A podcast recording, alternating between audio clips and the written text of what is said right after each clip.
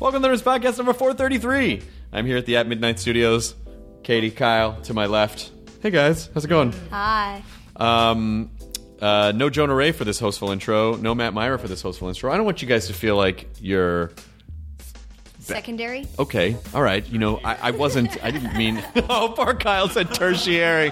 tertiary. I love you guys. It's no fun to do these intros alone. Um, but we're at the At Midnight Studios. At Midnight is still on for a couple more weeks on Comedy Central, and so watch it. It's on Monday through Thursday after Colbert. Uh, it's actually doing pretty well. So uh, watch it. Jump in the hashtag wars. Uh, we have still have a lot of great comedians coming up. Um, so uh, yeah, we'll be on till the I don't know what's what's the date today, the fifth. We're on this week and next week in, November, and then uh, and then hopefully we'll be back next year. So we'll see. We will see what is in the cards for at midnight. I'd like to thank for sponsoring this episode of Nerdist Podcast, Squarespace. Dot com. Uh, it's the all in one platform that makes it easy to create your own professional website, portfolio, or online store. For a free trial and 10% off, you're going to want to go to squarespace.com, use the offer code NERDIST11. It changes all the time, Katie. It's for the month. It is. They Every month they change, so that's why. So if they're a sponsor for a really long time, it could be like, the offer code is NERDIST472. Because that's how I'll talk by that point. if there still is an internet by that point, who knows? We'll probably all be connected through some sort of a, a thought net that we don't even have to have machines anymore. We can just access things like math on how far 472 would be if it's every month. It's further than I thought. tertiary. oh, poor Kyle. Squarespace is incredibly easy to use. Uh, they have an incredible support team that is 24 hours a day, seven days a week. So if you have any questions, if you have any problems, they're going to help you get through it. Starts just $8 a month and includes a free domain name if you sign up for a year. Uh, no matter what level of programmer you might be, if you're a beginner or if you know uh, a little more complex, if you know CSS, if you know whatever whatever you are, you can build on squarespace.com. So again, go to squarespace.com, use the offer code Nerdist11, get 10% off, uh, and show your support for the Nerdist podcast. Thanks for their support. This is continuing Marvel Week, which has been very exciting. Clark Gregg was Monday, uh, and today is Tom Hiddleston. Friday is Kevin Feige, and uh, Hiddleston is every bit as damn charming and delightful as you would hope and expect that he is. He really is. You, re- Katie's. He's the most handsome man I've ever seen. Is it, Katie? There's a little bit of drool pooling at your the corners of your mouth. like, ridiculous. Yeah, yeah, he is. He's handsome. He's a well. It's not even just handsome. It's just like he he's just he's charismatic Yeah, and in that charming. in that in so that nice. British in that British way. And uh, and and we had a great.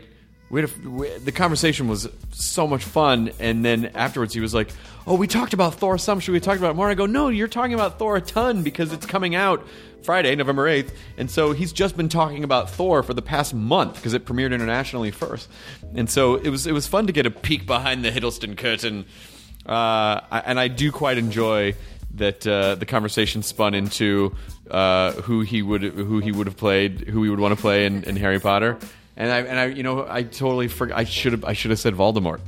He would have been a great Voldemort. Oh, yeah. He would be great. A great. He would have been like a young Tom Riddle. Stun. Riddleston. you guys, the clues were there the whole time. Um, but uh, anyway, Hiddleston is uh, was someone that people have asked us a long time for. When you're going to get him on? The answer is now during Marvel Week. The delightful. He is at TW Hiddleston on Twitter. Uh, so follow him and get some digital tweet charm. Here's the Nerdist Podcast episode number 433 with Tom Hiddleston. Now entering Nerdist.com.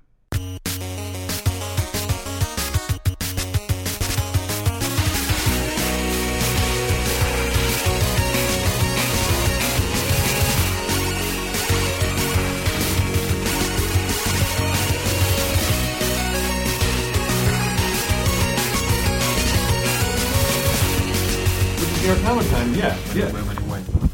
It went crazy. It was New York Comic Con, and we'll just start talking now. sure. So yeah, New York Comic Con in 2012. New York Comic Con October 2011. 2011. Yeah. When I was there with Avengers with Mark Ruffalo and Chris Evans and Cobie Smulders and Clark Gregg. Yes, I, and and Clark just gave me shit because I called him out on stage for singing his Avengers theme that he Yeah, improvised remember that. backstage. Yeah. It what was how did it go? It was some extraordinary. He'd made it up. It was I like don't remember. It was something like. Uh, It was like Uh, a rap. It was like Yeah, and we I, I just remember the line we got a hulky or something. I don't remember what it Yeah. was, but he was you got to call the Avengers. da, da, da, da. I- he was it was Yeah. yeah. he was basically just screwing around backstage and I thought it was hilarious and then when I said, "Oh, you should do this." He was like, "No, no, no, no, please. please no." And then and then he did it and it was great. People were thrilled. it was great. People loved it. People Yes. loved Clark Gregg. I love Clark Gregg. People love Tom Hiddleston. Tom Hiddleston. I mean, this, you know, to basically get to be. I mean, essentially, Loki is. He's one. He's might as well be an Avenger at this point, as far as people are concerned. They Do you think? I, yeah, I- adore him. That's it's very gratifying and thrilling that he is a loved character. Yes, um, I don't know that uh, that Joss is going to invite me to be part of the uh, that that particular team um, anytime soon. But it, it has been an amazing run, an amazing ride. That that and that Comic Con I think was the first time I became aware that it was uh, that it was becoming a different thing.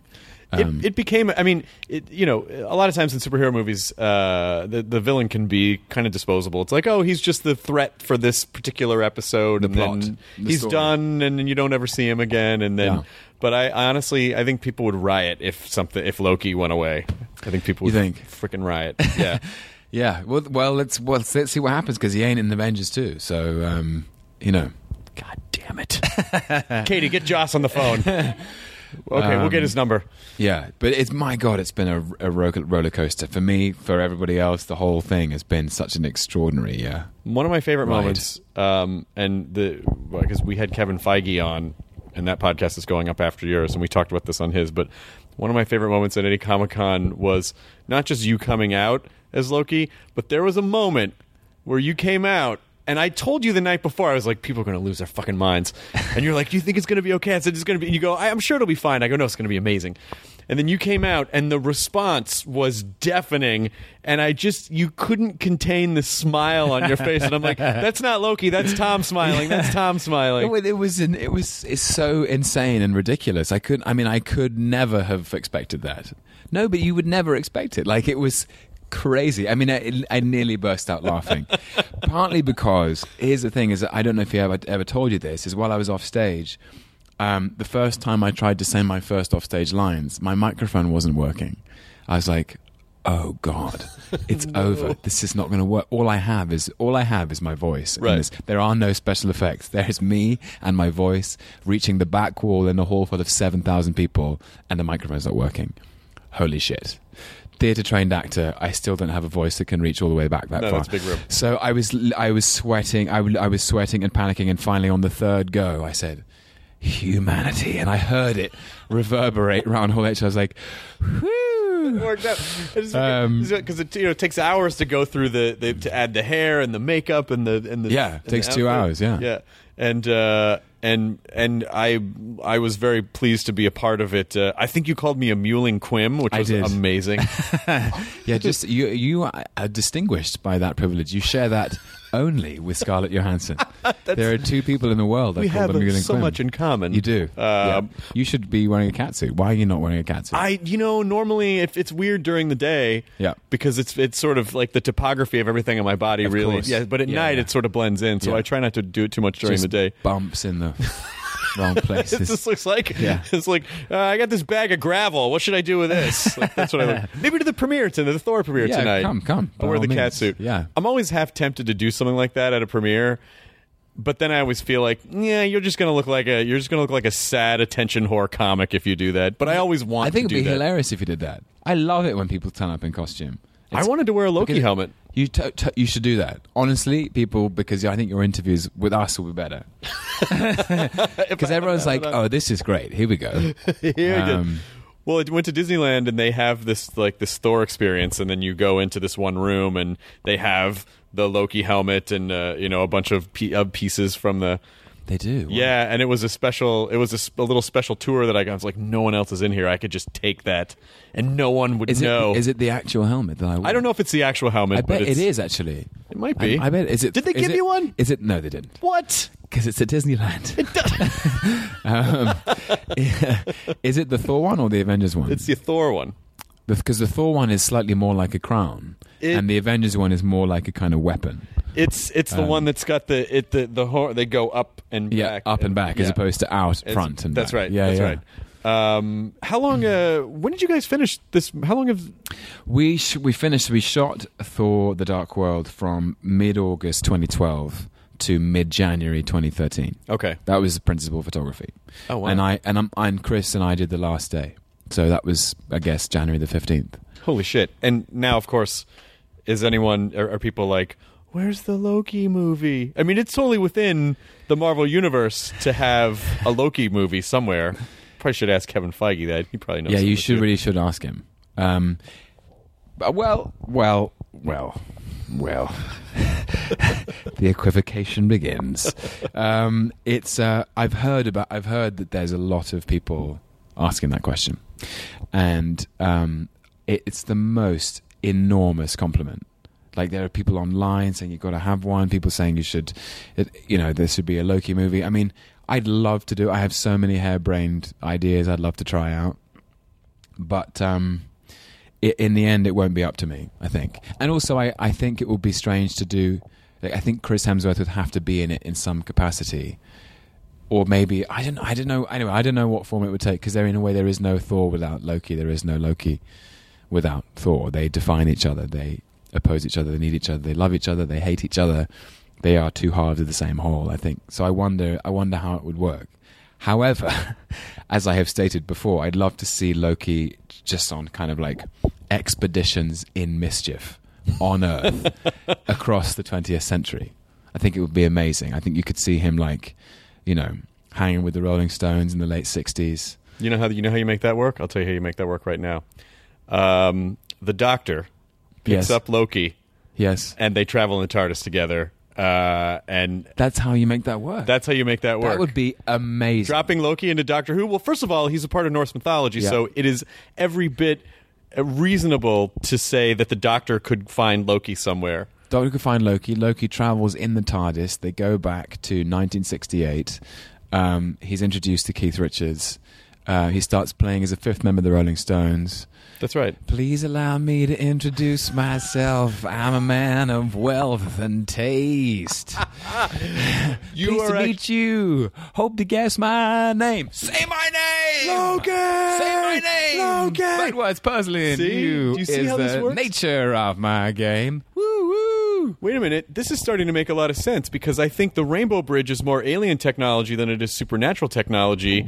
Yes. The fucking North gods, the Norse gods, are an alien race. They are. This is this. I mean, just fucking Moffat, Feige, fix it. just here, do it. It would be amazing. Oh my be God. amazing. Yeah, were you a Doctor Who fan at all? I certainly was. Yeah. Nice. And now it's Peter Capaldi, so it would be an older Doctor Who. it is, but an older, uh, super sharp, uh, hilarious. Uh, Yeah. I'm excited. I'm excited. Me too. I mean, he's um, brilliant. He's a brilliant, brilliant actor. That could be interesting. He's also, he's also has a capacity for going to the dark side in a great way. Yeah. You know what I mean? Did you ever see The Thick of It? Yeah, of course. Yeah. yeah. So Yeah, he's amazing and hilarious, Yeah. and I- and I think a really interesting way to. They had to go in a completely different direction with that. Yeah. they had to go in a totally. You know, it just couldn't. It couldn't just be like a. Oh, it's a young white chap who's. Yeah, you know, like they had another to go. Yeah. I think they had to go another ethnicity, or they had to go older, or they had to go female. Like they had to do something with the doctor. he will be amazing. Actually, I'm looking forward to seeing what he does. This, I, I think, a lot of what uh, Americans, view, or at least what I view of, of sort of British actor culture, is that there is basically a a basket of you, and you all do everything over there. It's like the community is so much smaller, and everyone appears. How many period dramas have you done? Um, let me count: uh, Cranford, uh, The Gathering Storm, Conspiracy, Miss Austen Regrets, um, uh, Nicholas Nickleby. Wow. Um, at least that's five I can think of off the top of my head. But then, do you count like Warhorse? That's a period drama. Sure. Midnight in Paris. That's a period Absolutely. drama. Absolutely. Yeah. The Woody. The I, Deep well, Blue Sea. I think um, because what I see of, I of basically do period drama. That's what I do. I got told once on my first job, actually, my very first job when I was 19 years old, was uh, a TV adaptation of Nicholas Nickleby with um, James D'Arcy uh, and Dominic West. And Charles Dance and Sophia Myles as the leads. And I got told by the makeup artist on my very first day of professional work as an actor, you know, Tom, you have a very period face. I was like, what does that mean? but what does that mean? It's 1999. That, what does that mean? That means it's adaptable Yeah. to any. Because there are some people, like if you watch Mad Men or if you watch old periods, you go, "Oh yeah, yeah, they've got the face for that time Right. period." Because every Yeah. time period, you could, you just can tell, like, oh, it's maybe it's the haircuts or maybe it's the environment, but they are just of that era. And there Yeah. are some people that are you just oh slick their hair back or just give them And some mutton like- chops. Yeah, yeah. yeah. All British people, essentially. it feels like. Um, That's half my lineage. You know, Yeah. my father's side of the family Yeah, is some there you type of Anglo mutt. I'm not sure. There's a little bit of Scottish and some Northern English. So, you know, So it's period and sci-fi, and what else do we do that I can think of? S- s- bit of song and dance. but it, Um, you're, you're you're Scottish. There's Scottish in there. yeah. There's Scottish. There's there's Scottish in my in my dad's family. I think it's um, How far back? McRory. I think it back to the um, early 20th century. Oh, okay. Yeah, I I, was thinking like maybe your grandfather was Scottish or something. No, no, no, no. My my grandfather was a hillbilly. They all, you know, it's like the Northern English and Scots, and they came over and they basically settled in regions in America that were Yeah. very s- environmentally Scottish, like the Appalachians or the, Yeah. you know. And so, yeah, my, you know, my great grandfather like made he had a washer and a dryer, and he basically made moonshine in it. Like he didn't wash his clothes, and he lived in a cabin, and you know they were they were all rednecks. Wow, I want Yeah. to meet him. sounds cool. He well, the, Yeah. that's where you would need a TARDIS. Uh, Right, You yeah. would need a TARDIS to go back and scare the shit out of him in your Loki helmet. But um, uh, I, but watching uh, British television and film really as an extension of theater is really is kind of an interesting idea because I don't we don't really have that here. Yeah, I guess it's a unique thing. Is is that's where we or most of us we have to start. Is is um, people go to drama school, and that most people do that by and large. You go to a professional. It's a it's a essentially a theatre training. So it could be where I went, which is RADA, um, or where many many many people went, LAMDA, the London Academy of Dramatic Art, Music and Dramatic Art, or Royal Scottish, or Central, or the Drama Centre, where um, Tom Hardy went, and and um, Paul Bettany and Michael Fassbender, and you know all these essentially London-based drama schools. I can't remember where did Matt go to drama? Matt Smith, I think he did. He he went to uh, Guildhall or Did he? LAMDA or something. I'm Um, not sure. I thought he was just kind of a soccer hooligan. They put on the. Uh, no, I think he. Tra- I think he trained. Maybe there are some who don't, but um, but but then you sort of you what you do is you get a you get into the theatre and you either do Shakespeare or Chekhov or, or sort of like edgy contemporary drama. Um, like I remember seeing Matt Smith in a play called That Face, where he had a very intense relationship with his mother, and it was a it was he was suddenly became this burning white talent.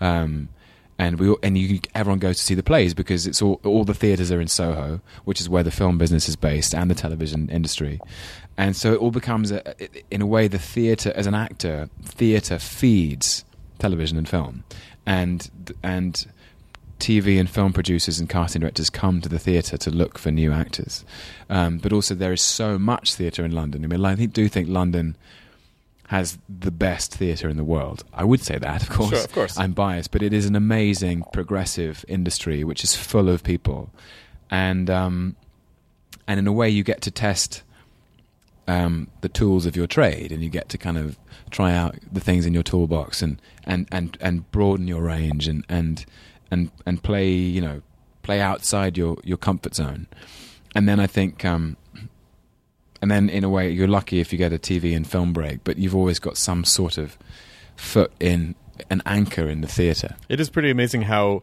America became so obsessed with Downton Abbey, which I know is an amazing show, Yeah. even though I haven't seen that much of it. But but that idea of like the upstairs downstairs relationships is not like that's a very that's recurred a lot. Like there was actually a show called Upstairs Downstairs. There right? was a show called Upstairs Downstairs, which yeah. was the the sort of the poshies upstairs and then And- downstairs yeah. the servants and how Yeah. they interact with one another. It's a very British ideal because that was the that was essentially your social structure. It used to be. That's what's so interesting is that genuinely I find it. I mean, I know it's a very popular show and it's very well made, and, and lots of my friends are in it. But it's it's such an interesting thing that it it's so it's so not what Britain is now.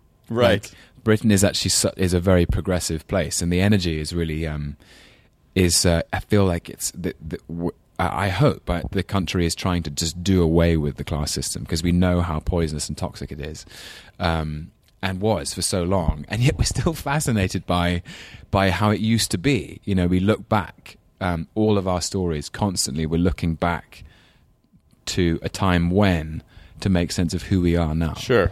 um, which is fascinating in a way as a sort of cultural um, method of self-examination. Well, our country, I mean, you know, we're obviously young Yes, compared to, compared to Yeah. you guys. Uh, we we broke away from you guys. It turns out a long time ago. Yeah. Uh, but uh, but you know, I don't know if we really. I mean, so much of our culture around the Vi- Victorian era was Mm. essentially us finding the land of this country Yeah. and establishing it, not Yeah. not part of this historical, um, you know, uh, lineage that had to, uh, you know, carry on. And Yeah. like we were not established, so our, our, our history in that period of time was just establishing a culture. Yeah. Period. which is a great culture, by the way. I love them. I love America. I love coming here. I love its youth. I love its energy. I love. Um, it's it's I I've loved that it isn't old, particularly that things are, in a way you you process your inheritance more. So people are like actively processing their inheritance. Like I have no idea what like beyond my my grandfather, my great grandfather, I really have no idea what my family history is. Whereas I feel like in America, people, everyone knows, like, oh no, I've got Irish in my blood from 150 years ago. I'm like, really, you know that? um, uh, and I find that really interesting. Is people are like actively processing their cultural inheritance and changing it and using it and spinning it, and that's why it's such an energetic country. Genuinely, Yeah, because we're you know everyone here is from somewhere. yeah. But you know, people in England could have been there for multiple. Millennia. Yeah, exactly. yeah. I don't know. I mean, I know I'm half Scottish and half English, and so my father's side is all Scots, and he's a, he is literally he has a Scottish accent. My my grandfather, his dad, was had a really strong Glaswegian accent. Used to call him up on on Sundays with my very English London accent, say, "How are you, Grandpa?" And he'd say, "Oh, I'm absolute champion. It's, it's terrible. I was watching a football Celtic uh, beat the Rangers at Celtic Park the other day, and he'd be like." I'm not quite sure, Grandpa. Can you repeat that?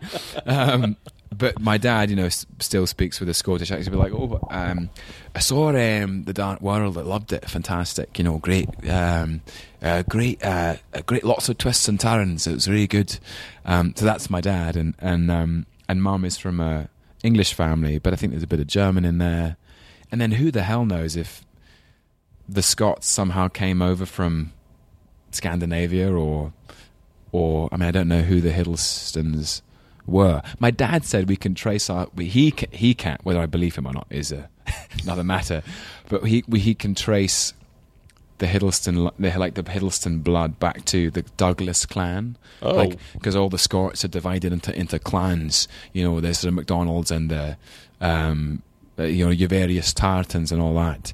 Um, and uh, apparently uh, the Hiddleston clan is part. The Hiddlestons are part of the Douglas clan, and there was a guy called the Black Douglas who went out in the Crusades and fought. He was a madman, and he fought the.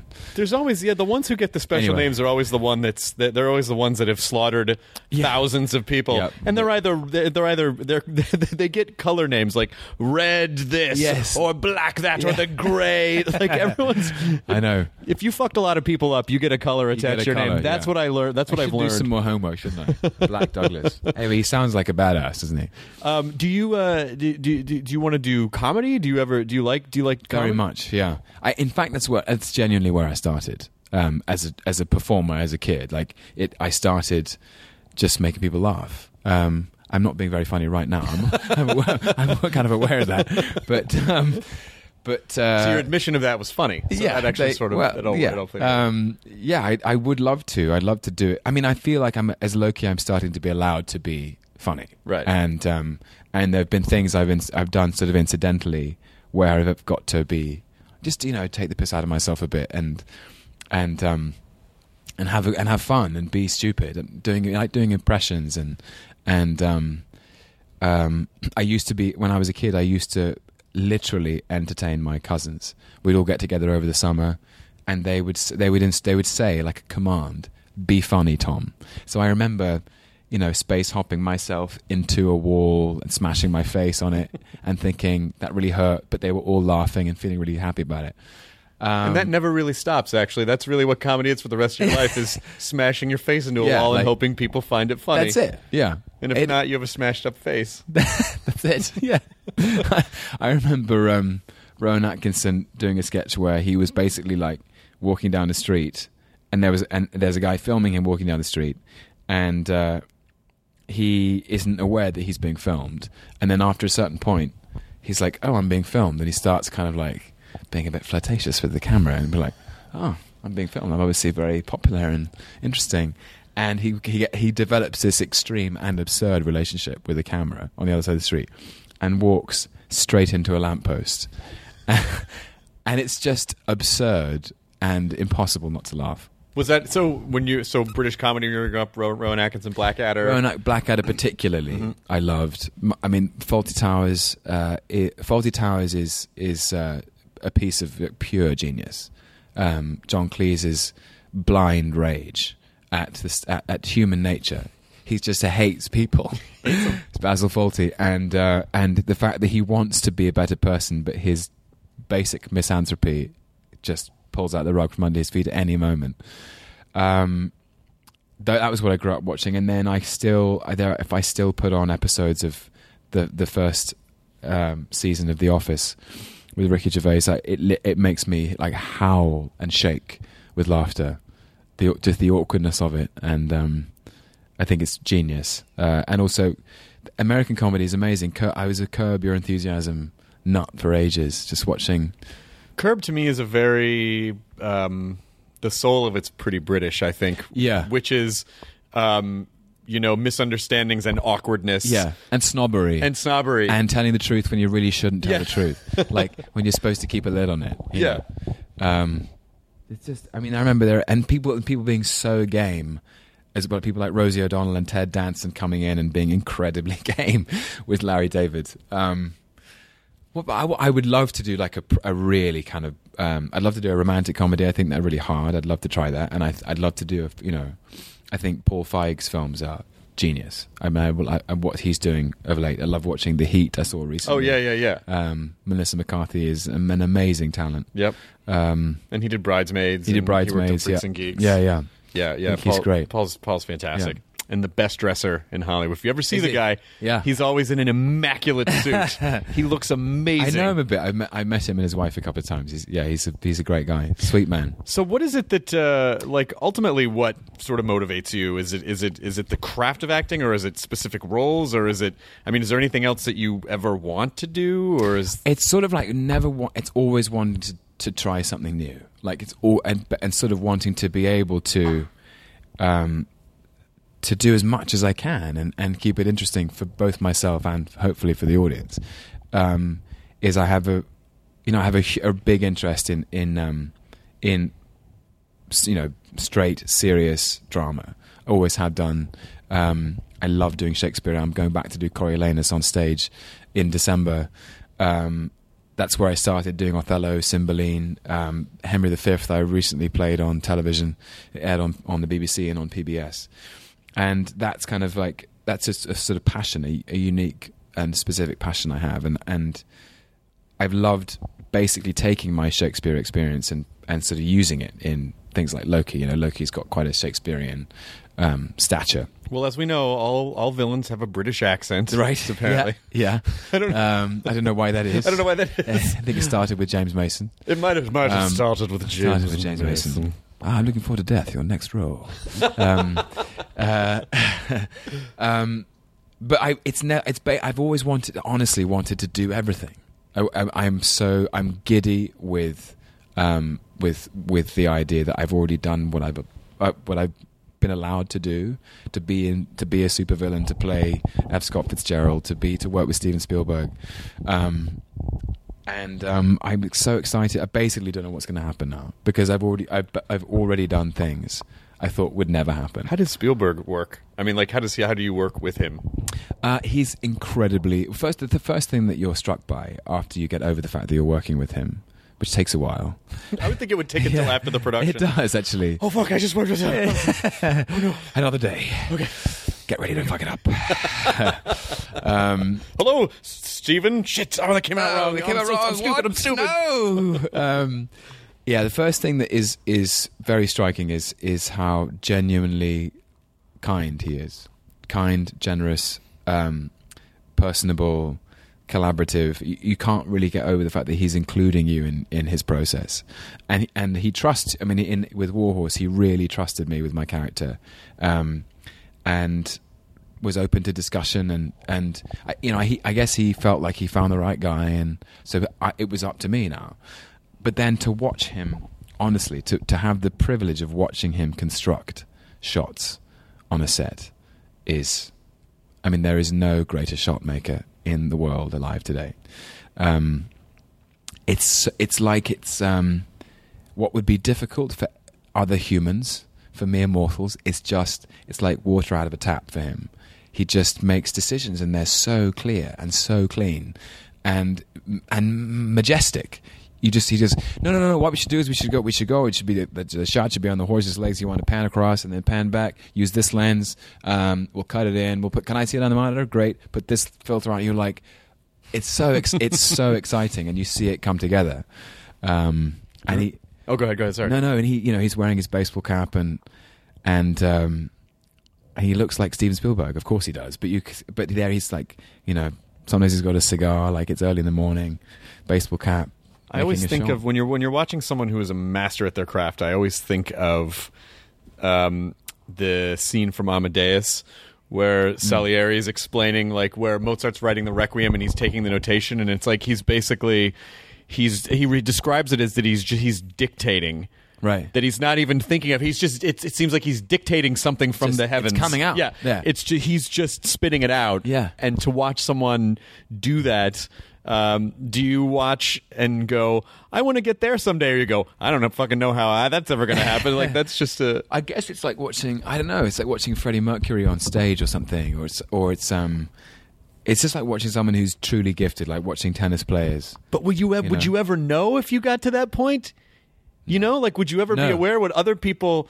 Other people always say, "Hey, Steven Spielberg, it's probably really amazing that you do that," and he's like, "What? What are you talking about?" I'm just yeah, it's just, and also Yeah. for him, it's like he's thinking. It's th- he's thinking at ten thousand miles a minute. You know, he's he's just constructing the story in his head. He has the movie in his head. That's what's such a genius thing is he's constructed the fifty thousand piece jigsaw puzzle that is the movie in his mind, and then he's just making it happen. So how do you smash the nerves down to then go, okay, I'm about to start performing essentially? Because I guess, yeah, well, I'm not an actor, so I, I, I'm, but I'm guessing you can't be aware of yourself as an actor in a scene because you have to be in the scene. But Yeah. how can you not be aware of yourself when Steven Spielberg is right there and you're like, oh fuck, I want to do a good job? But because he's so genuinely, he just is so supportive and loving.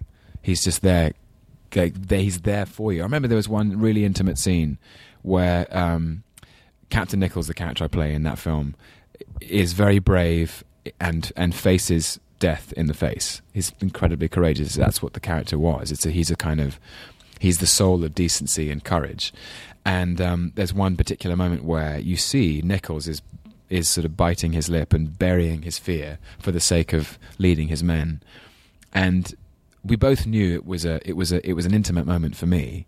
And um, and Steven said. Um, just before just before this camera got set up, they set that Janusz Kaminski, his amazing DOP, set the lights up, and he and he said, uh, "Tom, I'm gonna I'm gonna operate on this one. If that's all right." I was like, "Yeah, that's absolutely fine." And then he gets behind, he gets on, he sits on the on the on the dolly on the on the little stool behind the camera, and he he is operating, he's shooting, and and it's his way of saying, "It's only me and you. Just I'm here for you." Wow. You know, it's, be- uh, it's so beautiful. I mean, really, genuinely generous. And do you do you think the first time, shit, I, I can do better, or like, do you get insecure at all, or do, do you you really feel that comfortable that I felt really comfortable because we'd had so much time together. I think we'd had so much, so many conversations, so much prep, um, and I loved. I loved actually. I loved trying to sort of. Um, my great thrill is when is when you can kind of tap into um, their uh, director's taste in a way. It takes sometimes it takes a beat, um, but essentially you start to understand um, what they love. Like you start to get when they're really happy, and you can you can't fake that when they're really happy and satisfied with what you've done. And uh, I remember doing one particular scene. um, I don't know if you remember, but but basically it's just before Captain Nichols is uh, is killed. Spoiler alert. Damn it. um, and um, and basically there was a scene where he said, uh, "I just I want to see your soul. I don't want to see um, fear. I don't want to see shock or terror. I just want to see your soul. I want to see y- y- this this boy inside a man who is about to leave. He's about to leave, um, you know, leave his life, um, and he knows it. And um, we would, and he was operating, and we did it a couple of ti- a couple of times. And the second take, he was like, "Oh my god, that was wonderful. We got it. We got it." And because I because I saw in what I'd done what he was satisfied with, um, I said, "Can you just give me one more?" Just give me. He was like, "No, no, I'm really happy. We got it." And I said, "Yeah, but I now I know what you love. Let me just try one more thing."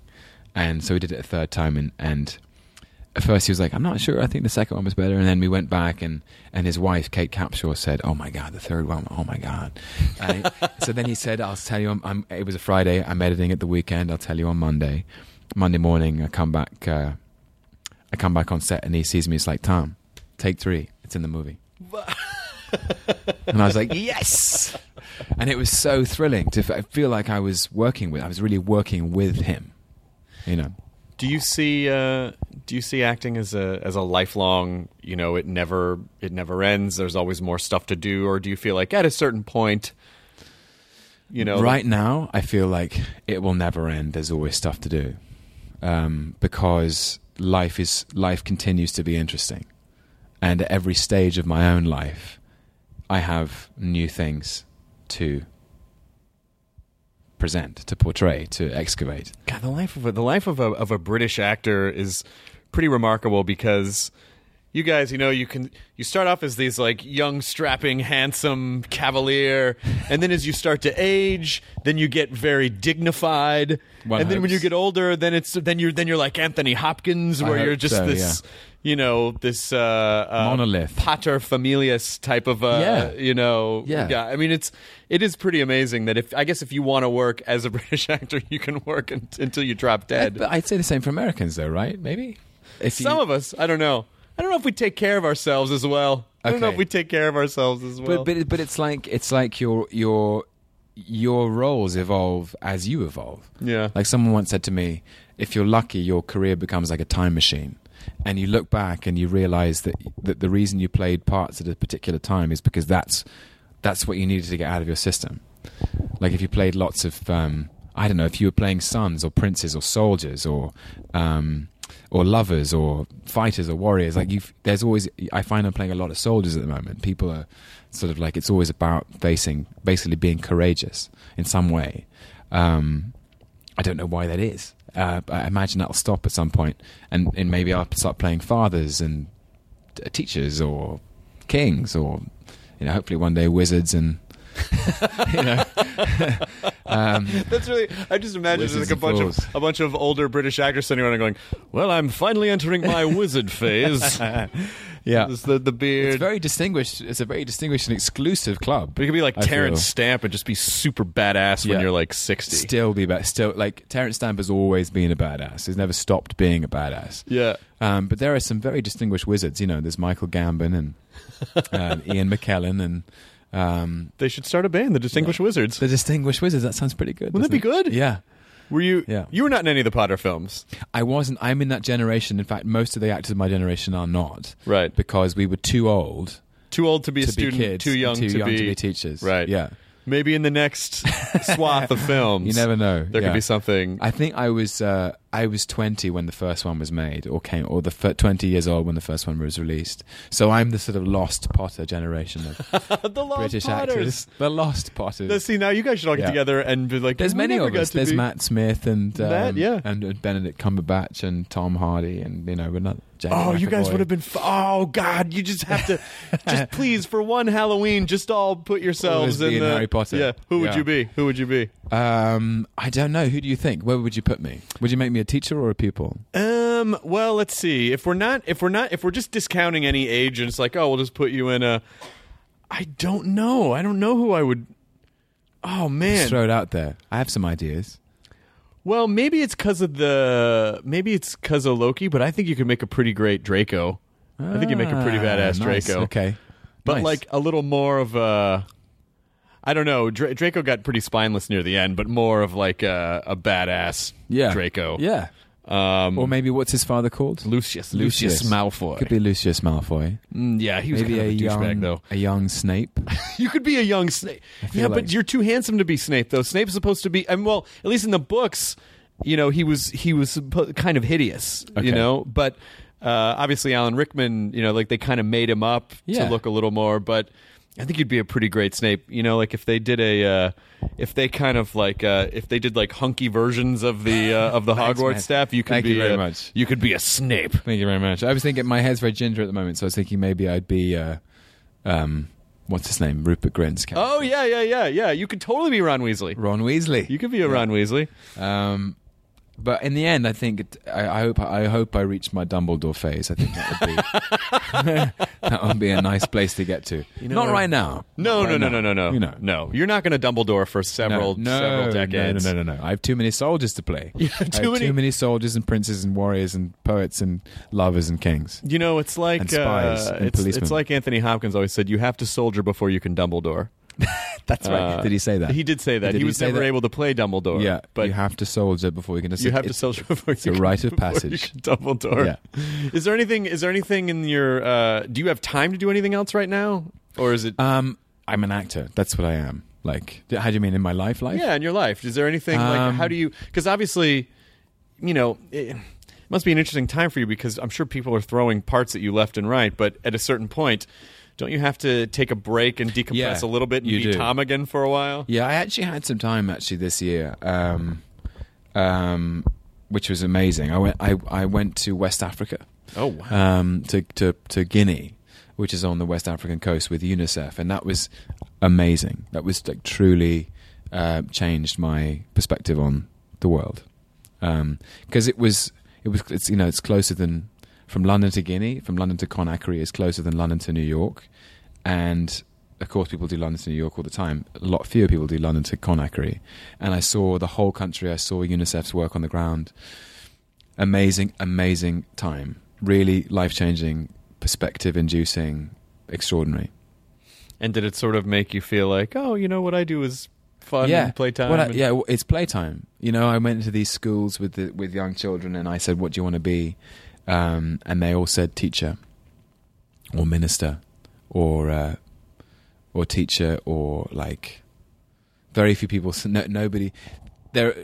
Nobody had heard of me, and it was that was actually really great. I mean, of course they hadn't, but it, people that if you were in the Premiership, if your name was Lionel Messi or David Beckham or Wayne Rooney, they'd heard of you. But actors, they just didn't even register. And I loved that.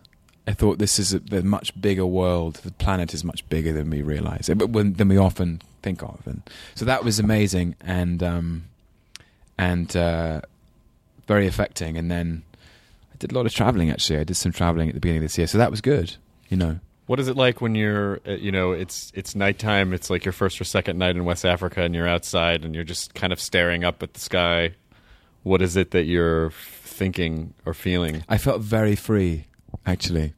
Um, I uh, second night we were actually in a village in the mid- in the middle of um, in the middle of uh, Guinea, so we were no longer by the coast, and um, we were staying at a at a, at a, at a house, which was owned by one of the elders of the village, and. Uh, and we, it was quite special. They, bes- you know, they said you can stay on, you can stay in this room, and of course it was just a room with a bed, and you know, but that was a special thing for them. And and um, I remember the uh, we sort of turned our torches out, and I wrapped myself in my mosquito net, and just the, actually hearing the noise of the West African night, all kinds of noises. I have no idea where they came from. or what was I have no idea them- what was making them. there was scuttling and banging and uh, sort of hissing, and I mean, it was I, I burst out laughing. Actually, I was like, if I, it's almost like I don't want to know what it, I don't want there to be any It's light. better that you don't know. Yeah, it's better that you don't know, just because because it's the in the wilderness of West Africa, and then occasionally you'd hear a cow mooing, and um, and it would feel like it was just sort of standing above your face, and then I was woken up by a by a, by a cockerel. You know, I genuinely walked. The cockerel just came into the room, stood next to me, and and crowed at about five a.m. I was like, I guess it's time to get up then. um, but I felt very free. I felt like it, it was an it was. Uh, well, it was an amazing world to to be to be a part of. I was introduced to um, to the to the workings of the country at quite a rigorous level, um, and just seeing how seeing how that part of the world is is struggling to um, sustain itself. Um, I just it felt like exercising a different part of my brain. Um, I became really engaged in other things, you know, and that was very cool. Well, it, I think it's important for you know, and not everyone has the ability to you know just go travel, but it's no, important. And I and I and I was very I'm very blessed that they you know UNICEF invited me to come. it's so and- important. It's so important to do that Yeah. because I think you know all the insecurities we feel, all the oh, am I not good enough, and you know, am, or am I doing okay in my friend group, or am I is my work?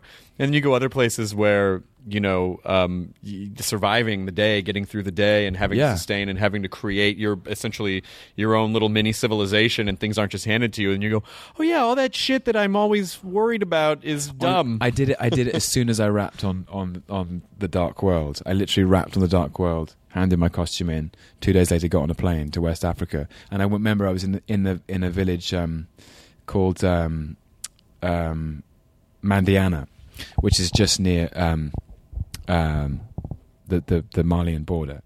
And I remember walking into the to a to a um, a sort of a, a, a meeting with with all of the women folk of the of the it was um, a health center.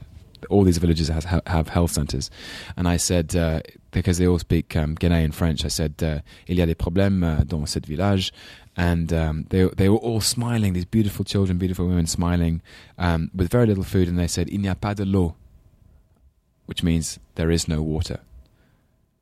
And it was so baldly stated, there is no water here it hit me like a train.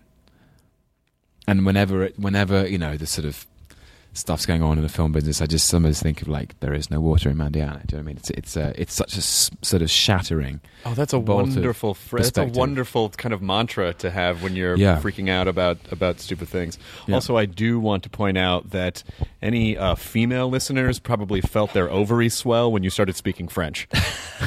There's like, I'm hungry in a way I can't describe. I think Tom Hiddleston's speaking French. There may not be water, but there's Um, I apologize unreservedly if that's the case. I mean, that is a good yeah. thing. That is a good thing. Your Yeah. French, your French is fantastic. I've spoken French as guests. I've spoken French since I was about ten.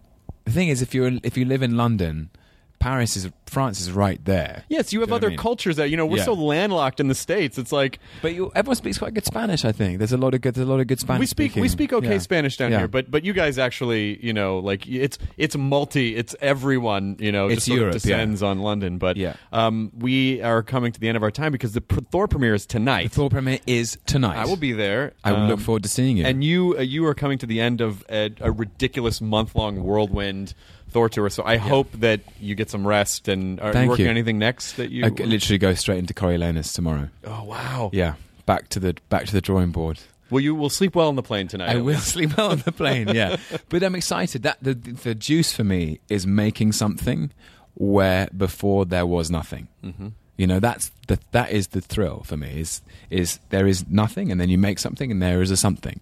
You know, that could be a play or a film, or uh, and and it's literally just the ima- the collective imaginations of a specific group of people saying, "Wouldn't it be interesting if?" we told this story in this way? And we showed these aspects of human nature. And we made it funny and gripping and dramatic and entertaining and truthful. And suddenly it becomes a thing where there was nothing before. A year ago there was no movie called thor the dark world we made it. I mean, it sounds so trite and so obvious to say it. No, no, But but now you're it's like something from now nothing. it's like framed and polished, and it looks like it and it's sort of it's sort of smeared into the landscape of, of our culture now. and it's and it's looks so neat and and and uh, and and sort of framed and boxed and defined. But there wasn't anything before that. There- Well, if, I- if I get to come to London, I want to see your play. Please come. I would yeah, love to. Please come. Runs from December the sixth to February the thirteenth. And then if uh, if if I could ask you to do something which hopefully is not annoying, No. we tell people at the end of the podcast we say enjoy your burrito, and it's a way that we're telling people to enjoy their present as it's happening. Nice. So it's a way, but I really feel like a good sort of Loki esque enjoy your burrito would resonate uh, with people at the end. Okay. Midgardians. For the sake of Odin and the Nine Realms, enjoy your burrito. We have to play that at the end of every episode now, Kate. Tom Hiddleston, delightful to see you. Thank, you, so, so much. Such a pleasure. Good to see to you talk about everything. Yeah, Yes. so great. Excellent. And hopefully we didn't keep you too long. No, it was fantastic. You'll get to Now leaving Nerdist.com. Enjoy your burrito. This episode of the Nerdist Podcast is brought to you by Squarespace, the all-in-one platform that makes it fast and easy to create your own professional website, portfolio, or online store. For a free trial and 10% off, go to squarespace.com. Use the offer code NERDIST11.